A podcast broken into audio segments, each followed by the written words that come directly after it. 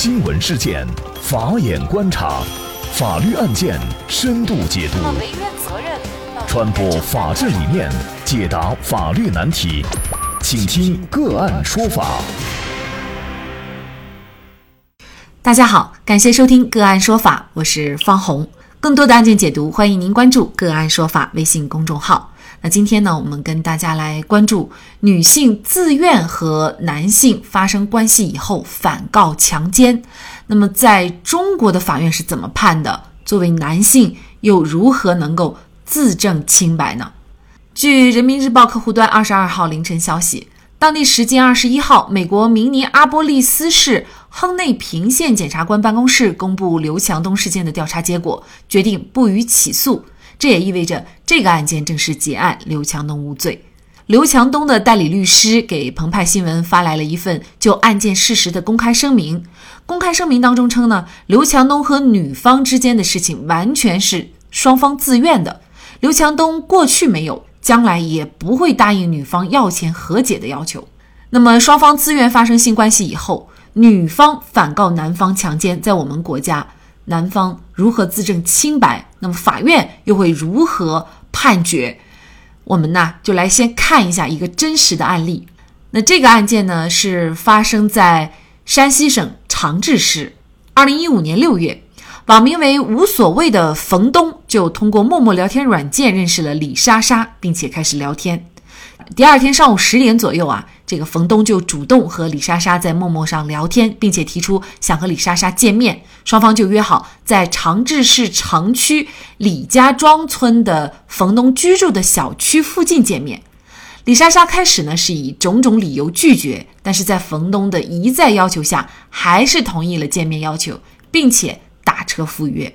那么两人见面以后啊，冯东就提出到自己家中，李莎莎也表示同意。到冯东家里以后呢，两人先在客厅聊天，后来在客厅沙发上发生了性关系。事后啊，李莎莎就报警称自己被冯东强奸。李莎莎报案称，她在冯东家大概聊了半个小时左右的天，那冯东呢就把她按倒在沙发上，强迫和她发生关系。当时呢，她拒绝配合，也哭了，使劲推冯东，但是冯东还是继续对她进行强迫。那么他说呢，冯东毕竟是男人。那么当时李莎莎说自己也只是哭，而冯东则称呢，李莎莎是在敲诈，明明当时呢是自愿和自己发生性关系的。事后李莎莎又向自己索要两万元，不给就报警。后来因为没有满足对方的要求，李莎莎才报了警。二零一六年十二月，长治市城区人民法院就作出了一审判决，判决被告人冯东犯强奸罪，判处有期徒刑三年。判决以后啊，被告人冯东提出了上诉，请求二审人民法院依法改判其无罪。那么冯东是否冤枉？女方在发生性关系时半推半就，男方是否就构成了强奸？男女双方自愿发生性关系以后，女方反告强奸，那么男方如何自证清白、自证无罪呢？就是相关一系列的法律问题。今天呢，我们就邀请。云南地海律师事务所主任、刑事辩护专业律师、资深中小企业法律顾问律师戴万斌律师和我们一起来聊一下。戴律师你好，呃，听众朋友好，呃，主持人好，嗯，感谢戴律师。那么这个案件的一个关键点哈，就是冯东他到底构不构成强奸罪？在谈这个问题之前呢，我们就先请戴律师给我们介绍一下，就是法律上是怎么认定强奸罪的。那么半推半就这种行为是否构成强奸罪呢？我国法律呢，主要从两个方面对强奸罪作出规定。第一是指违背妇女意志，使用暴力、胁迫或其他手段强行与妇女发生性交行为的，那么是强奸罪。第二，呃，行为人明知是不满十四周岁的幼女而与其发生性关系的。那么，不论幼女是否自愿，均以强奸罪定罪处罚。呃，至于半推半就是否构成强奸罪，呃，我个人认为，如果女方是半推半就，呃，那么男方还是坚持继续性行为的话，那么就呃构成了强奸犯罪。我们从这个强奸罪的客体要件来看。他侵犯的是妇女性的不可侵犯的权利，那么我们又称它为贞操权，即妇女按照自己的意志决定自己正当性行为的权利。既然有半推半就的这种情况，那么我们就应该理解为妇女一方有拒绝继续性行为的意思了。如果在这样的情况下，男方就应该立即终止，否则就构成了强奸罪了。那我们就来结合本案哈，李莎莎和冯东的这个情况。那么李莎莎报案说冯东强奸了自己，但是冯东却否认。那么当时具体究竟发生了什么，可能只有这两个人知道。但是这两个人呢，又相互否认对方的观点。那么在这种情况下，怎么来认定冯东到底有没有构成强奸罪呢？我个人认为啊，在本案当中，呃，双方都认可了发生了性行为。那么要认定房东是否构成强奸罪，其实只要认定房东是否使用暴力、胁迫或者其他手段，那么或者是房东呃是否违背了李莎莎的意志，以其发生性行为，才是呃这个本案的关键。那么首先第一点，呃从本案的这个案情介绍以及从李莎莎的陈述和房东的供述来看。都证明房东没有使用暴力、胁迫手段，也没有采取其他手段使李莎莎处于不能反抗、不敢反抗、不知反抗的状态，也不存在房东在李莎莎无法反抗的状态下趁机实行的奸淫的情况。呃，第二，发生性行为时啊，或者是过程中。这个是否违背李莎莎的意志？首先从二人默默的聊天记录分析，在本案当中，二人的默默聊天记录被侦查机关固定后，那么双方的默默聊天记录记载的内容，它客观反映了二人当时的真实心理。从事发前聊天记录分析。二人认识仅一天，那么在房东要求和李莎莎见面时，李莎莎开始首先是以各种理由在拒绝的，但在房东的一再要求下，还是同意了见面要求，并且，呃，其打车赴约。在房东提出到其家后啊，李莎莎还证实了，房东的老婆，呃，是开车出去外地玩了，只有房东一个人在家的情况下。仍然同意，并且与房东一同到房东家，因此啊，李莎莎与房东见面以及到房东家都是出于其自愿，并不存在被强迫的行为。再看事发后的聊天记录，它反映李莎莎当时是呃不愿意发生性行为的，并不能因此推测其发生性行为时其是不愿意的。呃，那么再从发生性关系时二人的言行分析，李莎莎在案件当中的陈述是不愿意，但发生性关系时其没有明显的反抗等行为，那么身上也无伤痕，且衣服也无撕破的情况。当时这个正值中午一点多，周围的邻居也都下班在家里，并没有听见呼救。且解释没有呼救的原因是房东是男的，又在他家。那么这样的解释也难以令人信服。从房东供述来看呢，李莎莎不仅愿意，而且亦配合。那么各方各执一词，是否违背李莎莎的意志就无法认定了。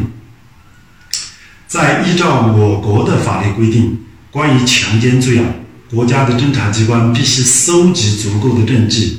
来证明对房东指控的罪行，否则根据我国刑法疑点有利于被告的原则，那么就无法证明房东构成强奸犯罪。